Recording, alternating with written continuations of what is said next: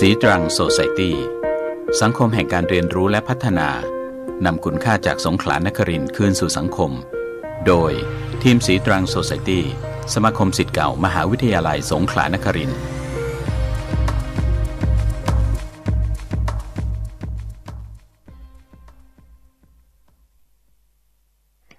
ดีค่ะ ท่านผู้ฟังทุกๆทท่าน พบกันอีกครั้งในรายการสีตรังโซซายตี้รายการที่จัดโดยสมาคมสิทธิ์เก่ามหาวิทยาลัยสงขลานครินทร์นะคะ รายการของเราออกอากาศ สัปดาห์ละสามวันค่ะ ในวันคืนวันจันทร์ วันพุธแล้วก็คืนวันศุกร์นะคะทางสถานีวิทยุมอ FM 88เมกะเฮิร์ในเวลา 20นาฬิกาจนถึง 21นาฬิกาโดยประมาณค่ะสำหรับคืนวันพุธอย่างนี้ก็จะพบกับดิฉัน ในช่วงของนานาสารพันกับจันฉายค่ะ ซึ่งก็จะพยายามไปสรรหาเรื่องราวต่างๆ มาชวนพูดชวนคุยนะคะ แล้วก็เป็นเรื่องราวที่คิดว่ามันน่าสนใจหรือมันน่าจะมีประโยชน์กับท่านผู้ฟังบ้างไม่นับไม่มากก็น้อยนะคะ ท่านผู้ฟังท่านใดที่ไม่สะดวกในการที่จะรับฟังรายการของเราในวันเวลาดังกล่าวนะคะ ก็สามารถที่จะเข้าไปฟังย้อนหลังได้ ทางสองช่องทางนะคะ ช่องทางแรกก็คือช่องทางไลน์นะคะไลน์ของเราเป็นไลน์ออฟฟิเชียลค่ะเพิ่มเป็นเพื่อนกันมาได้เลยนะคะสำหรับรายของเราคือ add add sign นะคะ add psu alumni ค่ะ ก็เป็นเพื่อนกันเข้ามา แล้วก็สามารถที่จะเข้ามาติชมให้กำลังใจ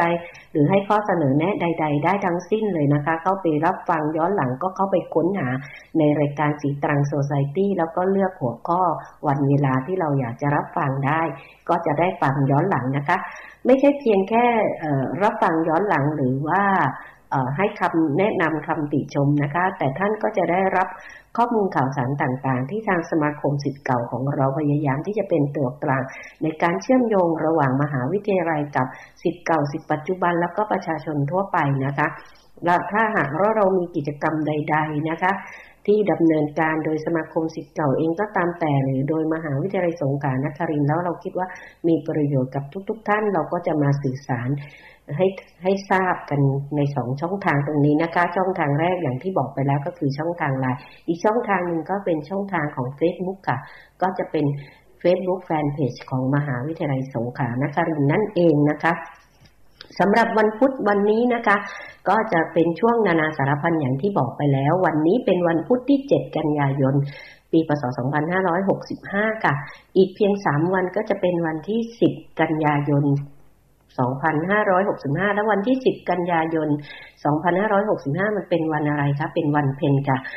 ไม่ใช่กวนนะคะ เป็นวันเพ็ญเดือน 8 ค่ะ พอพูดถึงวันเพ็ญเดือน 8 ของทุกปี ทุกท่านที่เป็นชาวไทยเชื้อเชื้อสายจีนก็คงจะ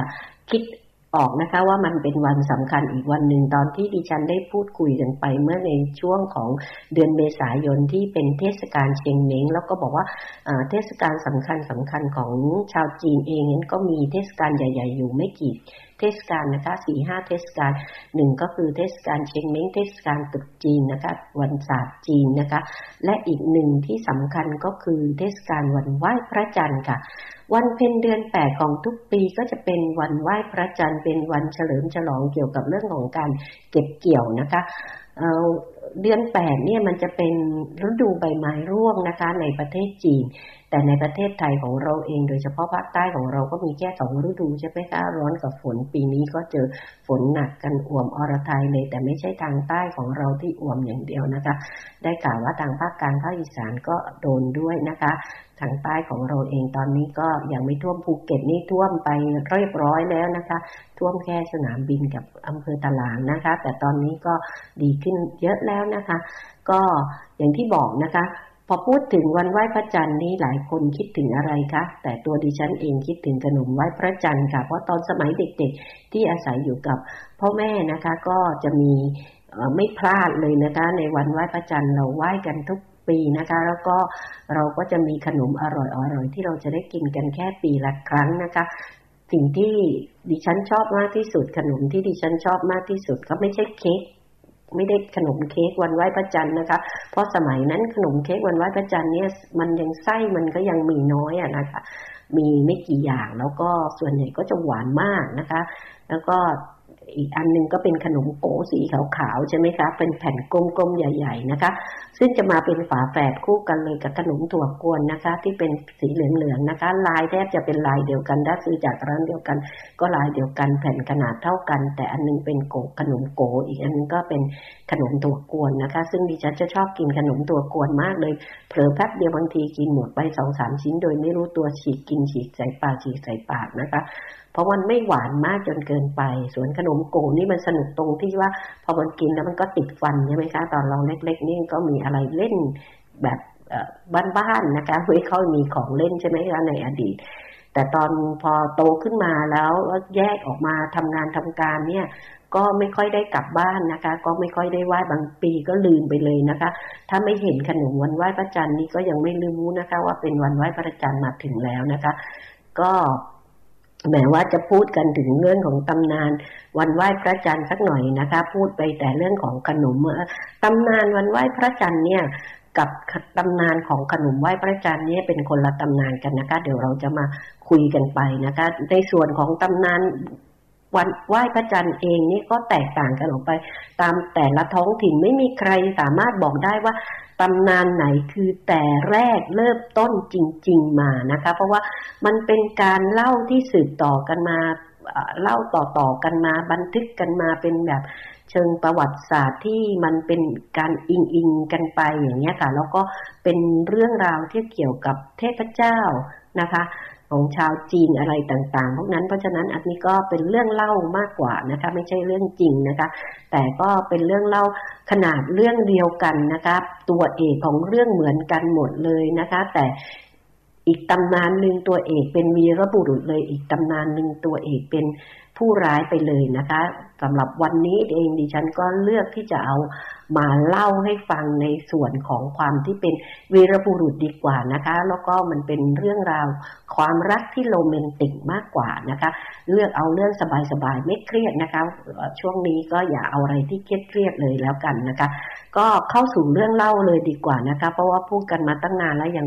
ยังไปไม่ถึงเรื่องตำนานเลยนะคะ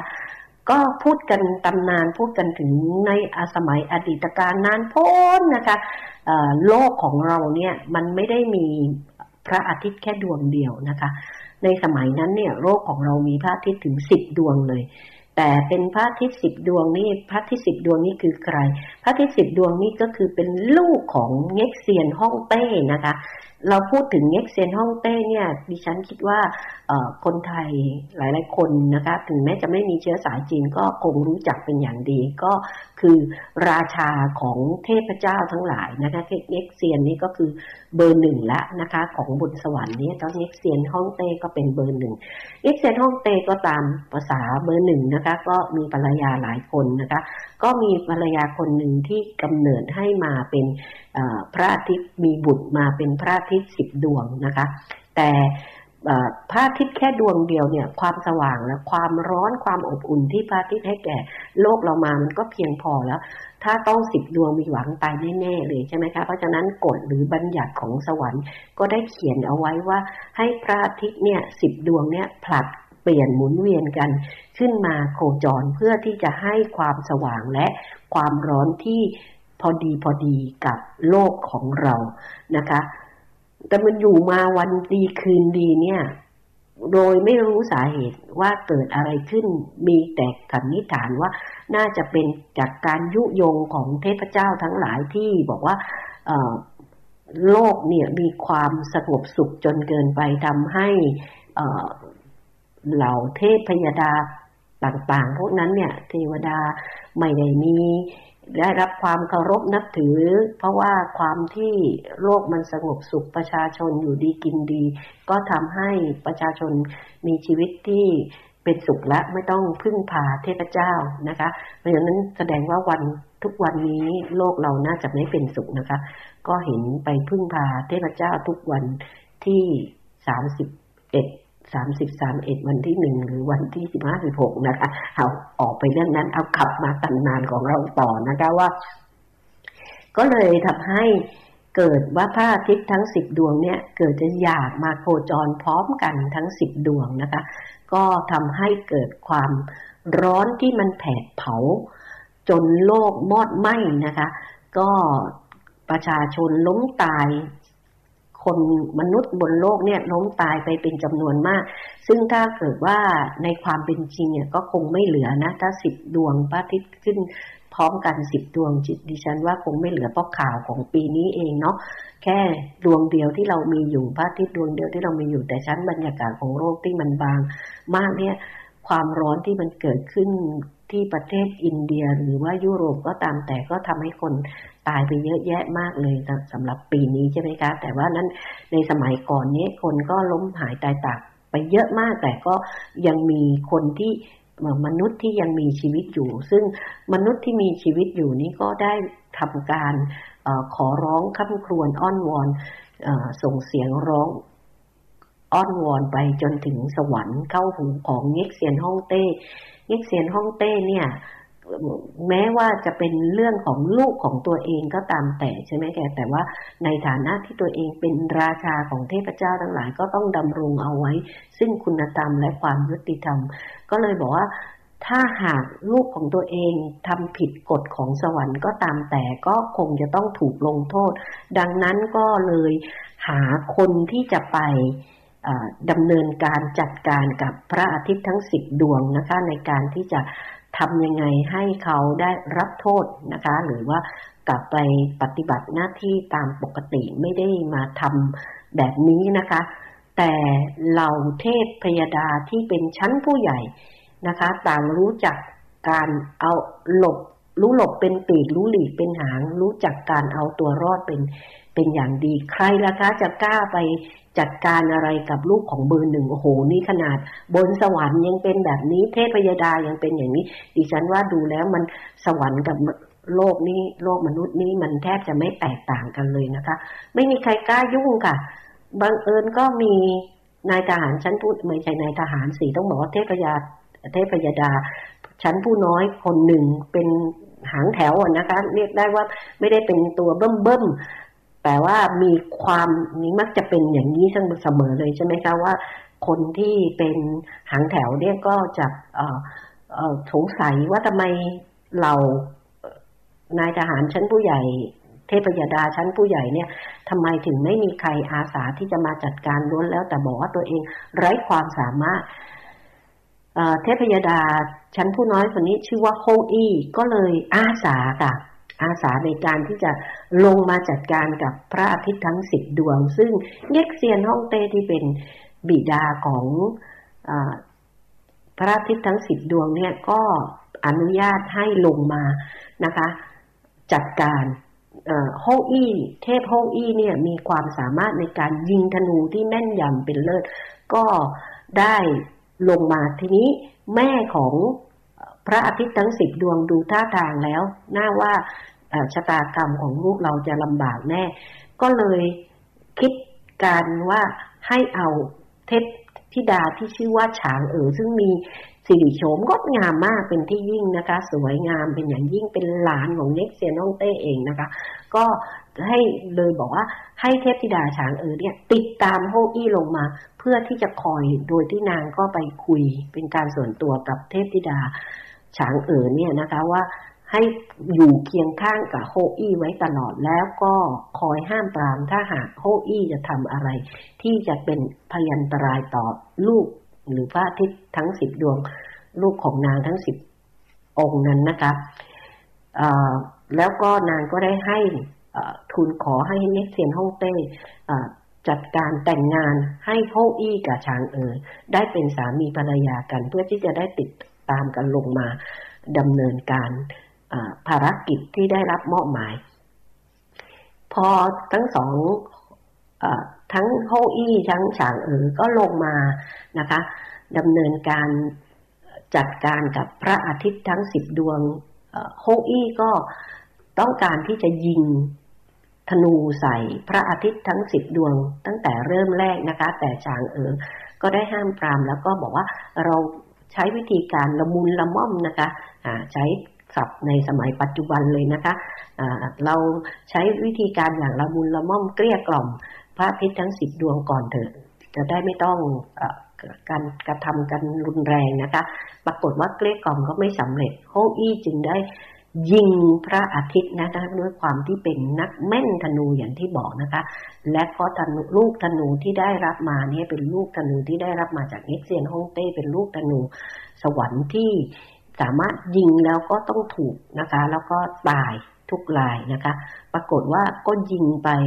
เก้าดวง พอดวงที่สิบเห็นเก้าดวงตายไปนะต่อหน้าต่อตา ดวงที่สิบก็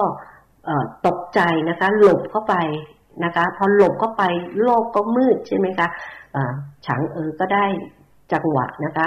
โลกมืดแล้วก็เย็นลงเยือกเย็นลงอย่างรวดเร็วนะฉางเออได้จังหวะก็เลยบอกโคอี้ว่า เราอย่าได้ยิงพระอาทิตย์ดวงสุดท้ายเลย เพราะว่าจะต้องให้ท่านได้เป็นผู้ให้ความสว่าง แล้วก็ให้ความอบอุ่นความร้อน แก่โลกมนุษย์นี้ต่อไปนะคะ โฮอี้ได้ยินดังนั้น ก็ขู่พระอาทิตย์ดวงที่สิบว่าให้ประพฤติปฏิบัติตัวดีๆ ปฏิบัติตามกฎ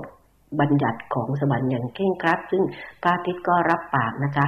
แล้วก็โฮอี้กับฉางเอ๋อก็บอกว่าอะปฏิบัติภารกิจสำเร็จแล้ว ก็จะเหาะเหินเดินอากาศกลับไปยังสวรรค์เพื่อที่จะไปอยู่ที่สวรรค์ที่เป็นที่อยู่ของทั้งสอง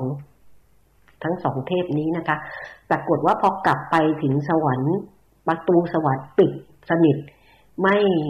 เปิดต้อนรับเลยโฮอี้กระฉางเออก็แปลกใจมากทำไมสวรรค์ประตูสวรรค์ถึงไม่ยอมเปิดรับตัวเอง ซึ่งมาปฏิบัติภารกิจสำเร็จ แทนที่จะได้รับการต้อนรับอย่างเออกระเริกเนาะคะเป็นการเฉลิมฉลองกลับกลายเป็นว่าประตูสวรรค์กับปิดกับปิดสนิทซะนี่โอ้โห ยังไม่รู้เรื่องเลยนะคะว่าตัวเองได้ทำผิดมหันไปแล้วนะคะ ต่อให้จะไปทำอะไรก็ตามแต่แต่ว่ากับใครก็ไม่เป็นไรแต่ นี่ไปฆ่าลูกของเบอร์หนึ่งตั้งเก้านะคะ ตั้งเก้าดวงนะคะพระอาทิตย์เก้าดวงตายแล้วเพราะฉะนั้นเล็กเซียนฮ่องเต้แม้จะมีความยุติธรรมในการที่จะให้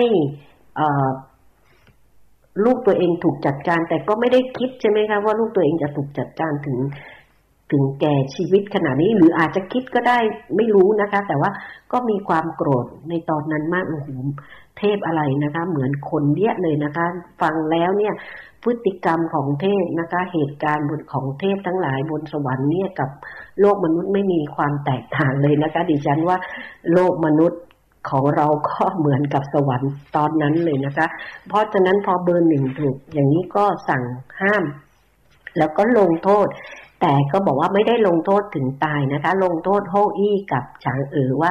จากที่เป็นเทพบุตรเทพธิดาก็ให้ไปเป็นมนุษย์ธรรมดาบนโลกมนุษย์โฮอี้เองเสียใจไหมคะเสียใจแต่ว่าส่วนหนึ่งเองโฮอี้ก็บอกว่า แม้จะเสียใจแต่ก็ยอมรับได้ เพราะว่าถือว่าตัวเองได้ทำหน้าที่ที่ตัวเองต้องทำนะคะ ในการที่จะพิทักษ์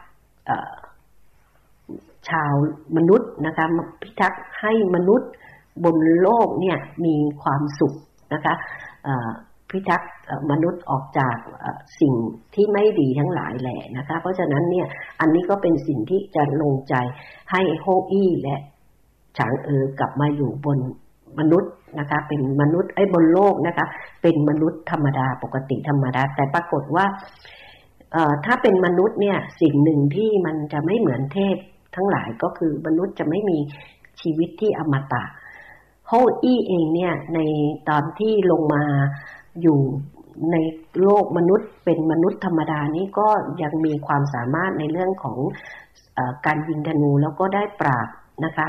ได้ปราบปรามพวกสัตว์ร้ายต่างๆ ที่จะมาทำให้เกิดภัยหรือว่าความทุกข์ยากกับ คนมนุษย์ในโลกนะคะ เพราะฉะนั้นเนี่ยโฮอี้ก็จะมีความคิดว่าถ้าเกิดว่าตัวเองมีความแก่แล้วก็ตายไปเนี่ยวันหนึ่งเนี่ยก็คือจะไม่มีโอกาสได้ช่วยเหลือมนุษย์บนโลกใบนี้ก็เสียใจอยู่ตรงนี้อย่างเดียวนะคะ ก็วันหนึ่งก็เทพแห่งคุณหลุนก็ได้เลยเอายาอมตะนะคะยาอมตะมาให้โคอี้นะคะ บอกว่า ท่านมีจิตที่มุ่งมั่นในการที่จะขจัดทุกข์บำรุงสุขให้กับมนุษย์โลก เพราะฉะนั้นเนี่ยก็ขอมอบยาอมตะอันนี้ให้กินคู่กันไปกับฉางเอ๋อนะคะ กินคนละเม็ด ถ้ากินคนละเม็ดเนี่ยก็จะมีชีวิตที่อมตะ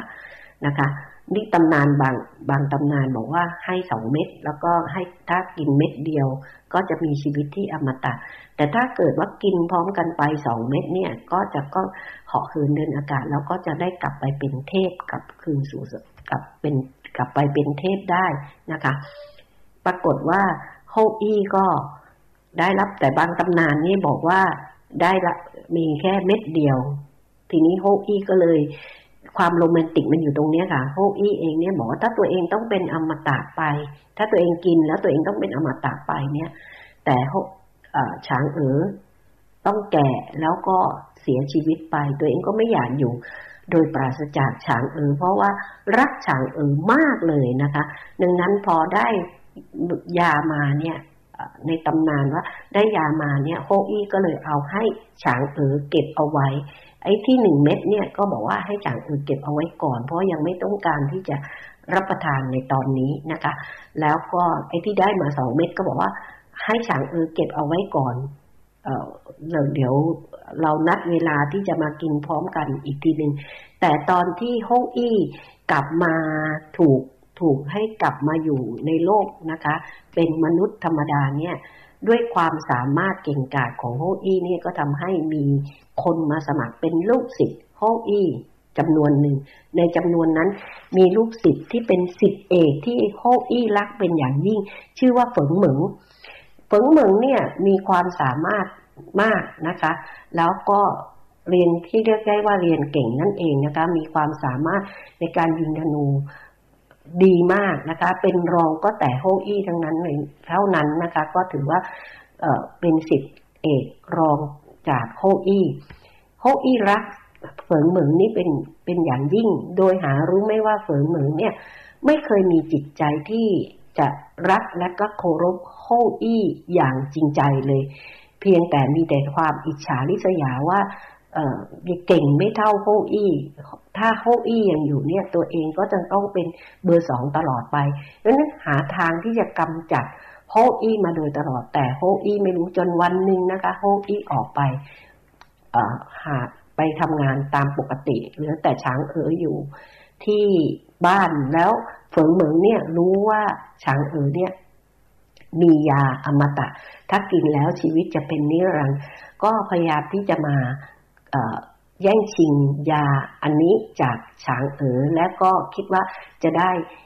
ฆ่าโฮอี้ได้เพราะถ้าตัวเองเป็นอมตะ ยังไงตัวเองก็ไม่ตายแน่นอน ก็สามารถที่จะฆ่าโฮอี้ได้แล้วก็เอาฉางเอ๋อมาเป็นเมียของตัวเองนะคะ ปรากฏว่าพอฉางเอ๋อเห็นเช่นนั้นเนี่ยก็คิดว่าถ้าเกิดว่าเอายาเนี่ยไปให้เฟิงเหมิงเฟิงเหมิงเร็วขนาดเนี้ยถ้าเกิดว่าคนเลวต้องมีชีวิตที่เป็นอมตะ มันจะเป็นความทุกข์ยากของมนุษย์บนโลกนี้อย่างมหันนะคะเฟิงเมืองเลยตัดสินใจกินเข้าไปเองนะคะ ก็ทั้งสองเม็ดเลยปรากฏว่าพอกินเข้าไป ก็กลายไปเป็นเทียบกับตัวก็เบาแล้วก็ลอยเหาะเหินไปจนถึงดวงจันทร์ ก็ฉางเอ๋อก็เลยเข้าไปอยู่ที่ดวงจันทร์เพราะคิดว่าอยู่ใกล้ที่สุดกับโลกมนุษย์ เพราะตกใจมากตอนที่ตัวเองว่าตัวเองต้องกลายเป็นเทพ แล้วจะต้องอยู่ห่างกับโฮอี้ แล้วจะอยู่ได้อย่างไรโดยที่ไม่มีสามีนะคะ ทีนี้ฉางเอ๋อฉางเอ๋อก็ก็เลยบอกว่าไอ้ดวงจันทร์นี้ใกล้โลกมากที่สุดละ แล้วก็โฮอี้สามารถที่จะมองขึ้นมา แล้วก็มองเห็นงานได้ ก็เลยไปหยุดอยู่ที่ดวงจันทร์นะคะ โฮอี้กลับมาถึงก็ไม่เจอฉางเอ๋อ ก็ตะโกนเรียกฉางเอ๋อฉางเอ๋อฉางเอ๋อเองก็พยายามบอกว่าอยู่ที่นี่นะคะโฮอี้ก็เงยขึ้นไปมองหาทุกที่ทาง แล้วก็มองเห็นดวงจันทร์สว่างสดใสมากมากเลย ในวันนั้นแล้วก็เห็นเป็นเงาคนที่มีรูปร่างคล้ายภรรยาของตัวเองก็เลย รู้ว่าภรรยาของตัวเองคงกินยาเข้าไปแล้ว และรู้ว่าที่ภรรยาของตัวเอง กินยาเข้าไปก็เพราะฝืนเหมืองนะคะ พอรู้ความจริงเท่านั้นก็ทำให้โฮอี้เนี่ยสังหารฝืนเหมืองนะคะ แล้วก็แล้วก็เป็นที่ไปที่มาที่ว่าทำไมถึงต้องมีการไหว้พระจันทร์ในคืนเพ็ญเดือนแปดนั่นเองนะคะ อันนี้ก็เป็นเเรื่องราวตำนานสั้นๆนะคะ แต่ถ้าอยากจะฟังรายละเอียดแล้วก็พิสดารกว่านี้นะคะ ที่มีมุม แตกต่างกันออกไป หรือมีรายละเอียดที่มากมายกว่านี้เนี่ย ก็อาจจะต้องไปฟังใน YouTube นะคะ ตามช่องต่างๆนะคะ ก็คงจะแตกต่างนี่ก็เป็นหนึ่งในตำนานของตำนานที่มาของการไหว้พระจันทร์นะคะ ว่าถ้าไหว้พระจันทร์วันนี้วันที่วันเพ็ญ เดือนแปดเนี่ยก็จะเป็นวันที่พระจันทร์สดใสส่องสว่างมากๆ เพราะเป็นวันที่ทั้งฉางเอ๋อและโฮอีได้เรียกร้องต่อกันนะคะ ก็โฮอีก็เรียกฉางเอ๋อฉางเอ๋อก็พยายามที่จะตะโกนกลับมา แล้วก็พยายามที่จะส่งส่งสัญญลักษณ์ออกมาบอกบอกว่าตัวเองอยู่บนดวงจันทร์นั่นเอง อันนั้นก็เป็นตำนานหนึ่ง อีกตำนานหนึ่งเนี่ยเกิดขึ้นในยุคของฮั่นเหวินตี้นะคะ แห่งราชวงศ์ฮั่นเนี่ยท่านฮั่นหวนตี้ที่เป็นกษัตริย์ ราชวงศ์ฮั่นเนี่ยก็ฝันนะคะว่าพระองค์ลอยขึ้นไปเที่ยวชมพระราชวังบนดวงจันทร์แล้วก็ได้พบกับฉางเอ๋อที่กำลังร่ายรำอยู่อย่างงดงาม ในพระสุบินอันนั้นหรือว่าในความฝันอันนั้น พระองค์ทรงเพลิดเพลินแล้วก็มีความสุขเกษมสารานเป็นอย่างยิ่งพอตื่น บรรทมขึ้นมานะคะ หรือว่าตื่นขึ้นมาเนี่ยก็อยากให้ความฝันตรงนั้นอะมันเป็นความจริงซะจริง ๆ ก็เลยมีความมีการรับสั่งให้ให้นางสนมแต่งตัว แล้วก็ร่ายรำเรียนแบบเทพธิดาฉางเอ๋อที่พระองค์ได้พบเจอมาเนี่ย จนแพร่หลายไปสู่ประประชาชน แล้วก็เป็นประเพณีสืบมา เพราะฉะนั้นเนี่ยในวันไหว้พระจันทร์เนี่ย ก็จะเป็นการที่ไหว้ถึงเทพธิดาฉางเอ๋อที่บอกว่าเป็นเทพธิดาที่สวยมากๆเลยนะคะดังนั้นสิ่งที่เขาจะเอามาไหว้พระจันทร์ด้วยก็จะมีเป็นพวกแป้งพวกเครื่องสำอางต่างๆนะคะ แล้วก็หญิงสาวที่เขาเมาไหว้พระจันทร์เนี่ยก็จะมาสวดขอพรจากเทพธิดาฉางเอ๋อก็ขอให้มีความ เยาว์วัยแล้วก็งดงามตลอดไป อันนี้ก็เป็นที่ไปที่มาของอีกตำนานหนึ่งนะคะ เกี่ยวกับตำนานวันไหว้พระจันทร์ ช่วงนี้เราจะหยุดแค่ตำนานไหว้พระจันทร์เดี๋ยวช่วงถัดไปเนี่ยเราจะมาคุยถึงตำนานของอขนมไหว้พระจันทร์กันนะคะ ในช่วงถัดไปค่ะ อยากฟังข่าวสารสถานการณ์สำคัญ ที่นี่เรามี อยากฟังข้อมูลน่ารู้ มากมายหลายด้าน ที่นี่เรามี อยากฟังเพลงเพลิดเพลินหลากหลายสไตล์ ที่นี่เรามี อยากฟัง อยากบอก อยากทำสิ่งสร้างสรรค์เพื่อสังคม ที่นี่เรามี วิทยุมอ FM 88 คลื่นดีมีสาระ รับฟังทางคลื่น FM 88 MHz และฟังออนไลน์ได้ที่ psub.psu.ac.th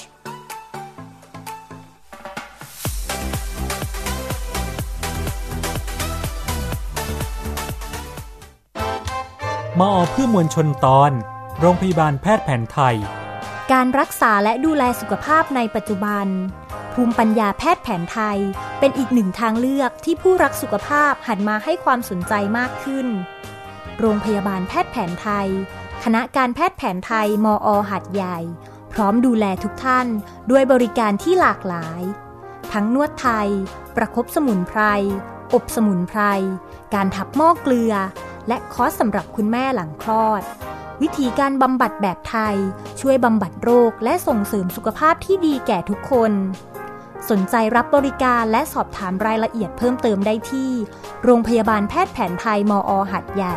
โทรศัพท์ 074-282-710-5 ร่วมบริการวิชาการ สารงานมวลชน โดยสถานีวิทยุมอหัดใหญ่ FM 88 MHz เชื่อมโลกกับชุมชน เชื่อมคนกับสิ่งแวดล้อม เคยสังเกตไหมครับว่า ทุกวันนี้เราบริโภคตามใจอยากมากจนกระทบสุขภาพ เราบริโภคเทคโนโลยีตามกระแส จนเกิดขยะมีพิษสะสม กระทบสิ่งแวดล้อม เราใช้ไฟฟ้าน้ำประปา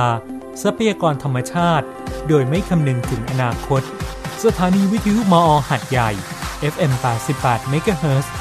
ร่วมรณรงค์ให้ทุกคนบริโภคอย่างพอดี มีชีวิตที่พอเพียง เข้ามาสู่ช่วงที่สองของรายการแล้วก็เป็นช่วงสุดท้ายสำหรับคืนนี้นะคะ ดิฉันค้างอยู่เรื่องของตำนานขนมไหว้พระจันทร์ใช่ไหมคะ ก็จะมาพูดถึงตำนานอันนี้และเดี๋ยวจะแถมให้อีกหนึ่งตำนานนะคะ เป็นตำนานอะไร เดี๋ยวลองไปฟังดูนะคะ เข้ามาที่ตำนานขนมไหว้พระจันทร์ก่อน ใช้คลึงกันเลยค่ะ กับตำนานของวันไหว้พระจันทร์คือมีมีการพูดที่หลากหลายมากแตกต่างกันออกไป แต่ที่ถูกเล่าสู่กันฟังแล้วก็มากที่สุดนะคะ คล้ายคลึงกันมากที่สุดก็น่าจะเป็นตำนานอันนี้ค่ะที่ว่าในสมัยพระเจ้าเจงกิสข่านนะคะ ที่เป็นชาวมองโกลที่มีความสามารถในการสู้รบเป็นอย่างมากนะคะ ตอนนั้นเนี่ยเจงกิสข่านเนี่ยเข้มแข็งมากแล้วก็บุกเข้าทำสงครามแล้วก็ยึด แว่นแคว้นของแผ่นดินจีนได้หลายแว่นแคว้นทีเดียว จีนก็ตอนนั้นก็ยังมีหลายแคว้นถูกไหมคะแว่นแคว้นของชาวจีนที่ชาวโมกงยึดครองได้เนี่ย ก็จะถูกทหารของมองโกลเนี่ยกดขี่ข่มเหงราษฎรนะคะทำการทั้งทั้งลิบทรัพย์สิน ทั้งข่มขืนนะคะ หญิงสาวชาวจีน ริบอาวุธไม่ให้ชาวจีนเนี่ยมีอาวุธติดบ้านเลย หรือติดมือเลยนะคะ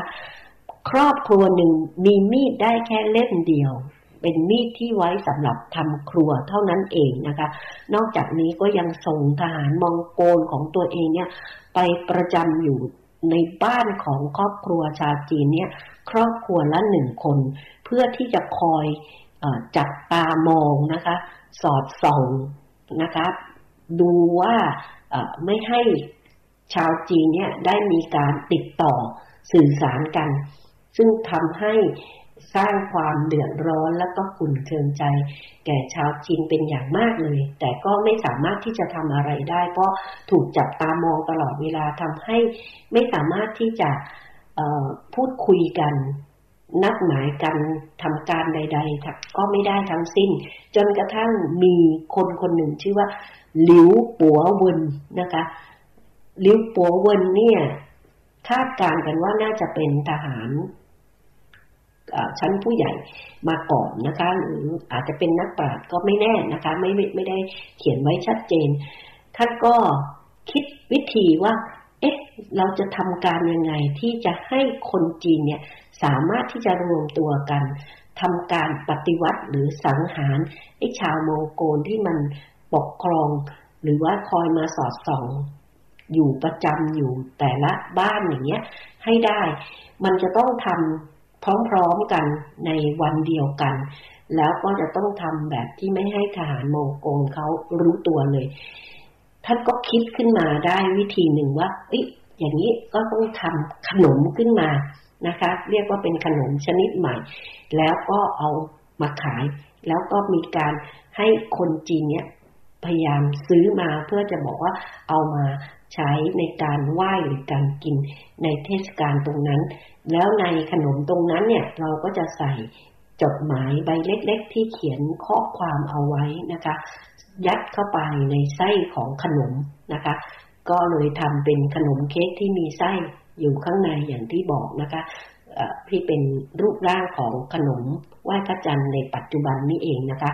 แล้วก็เอากระดาษนะคะ เขียนข้อความนัดแนะนัดหมายให้ชาวจีนทุกคนเนี่ย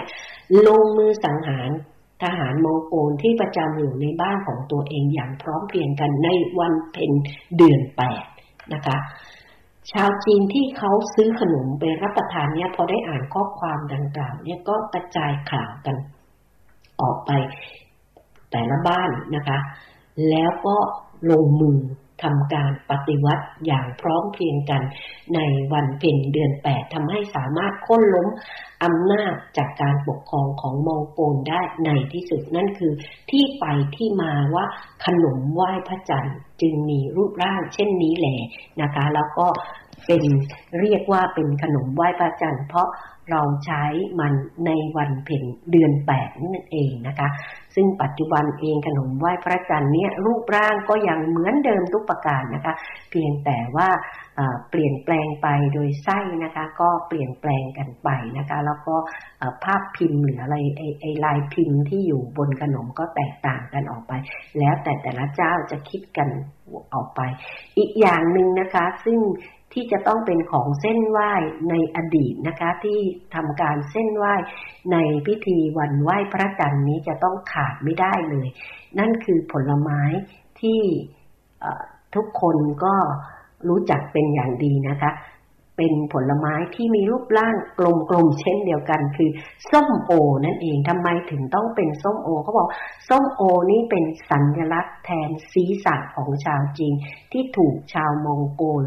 เข้าไปเข็นฆ่าทำลายล้าง เพราะฉะนั้นเนี่ย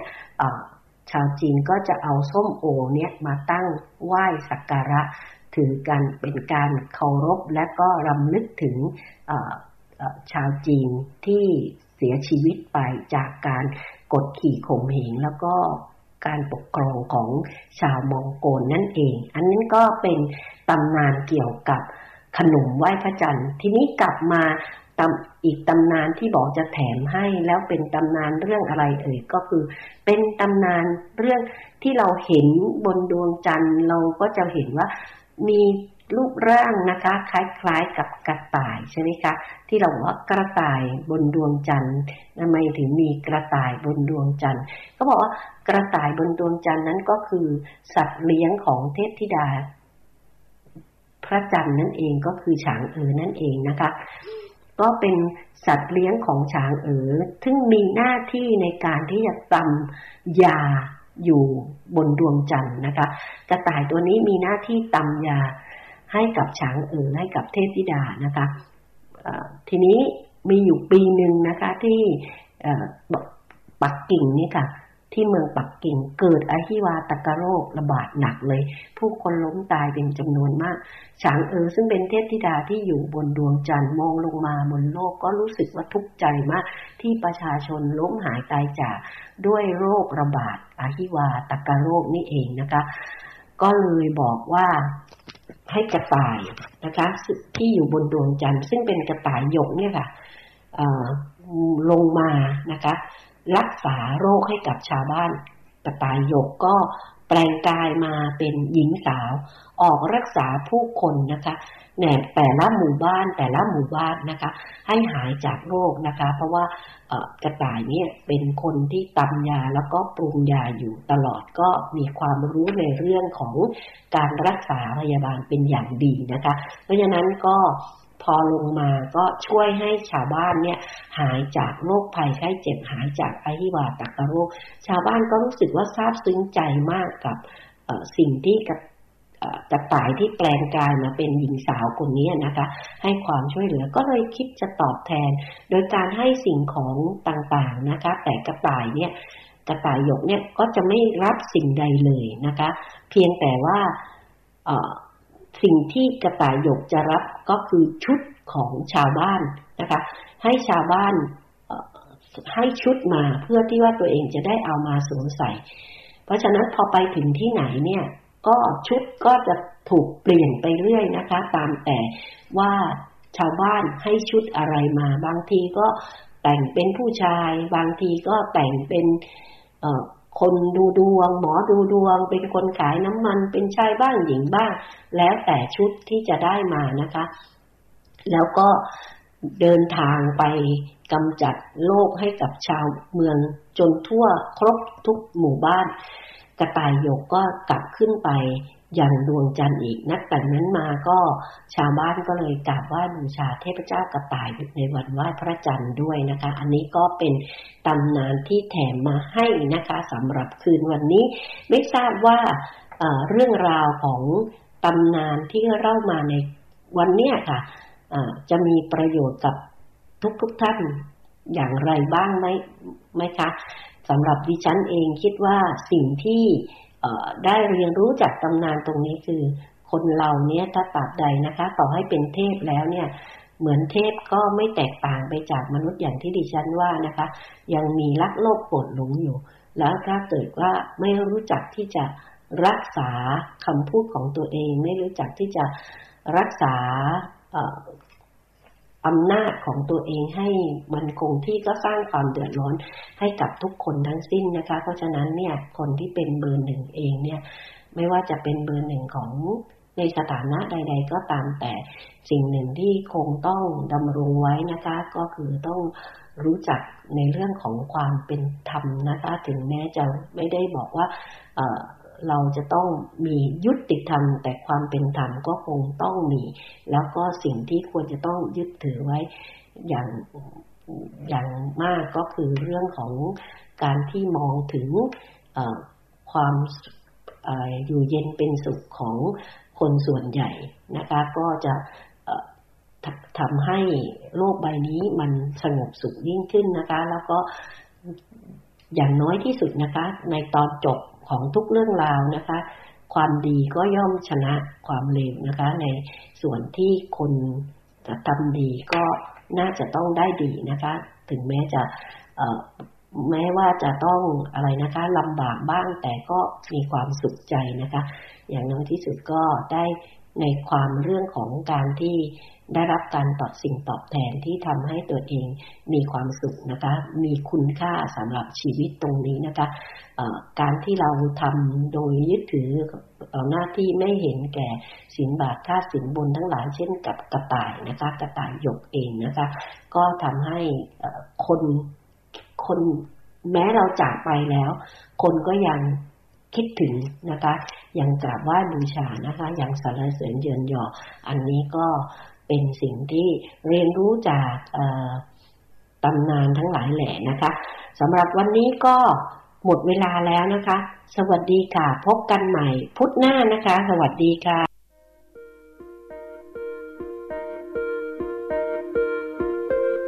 ติดตามสีตรังโซไซตี้ได้ทุกวันจันทร์ พุธและศุกร์เวลา 20นาฬิกา15 นาทีถึง 21นาฬิกา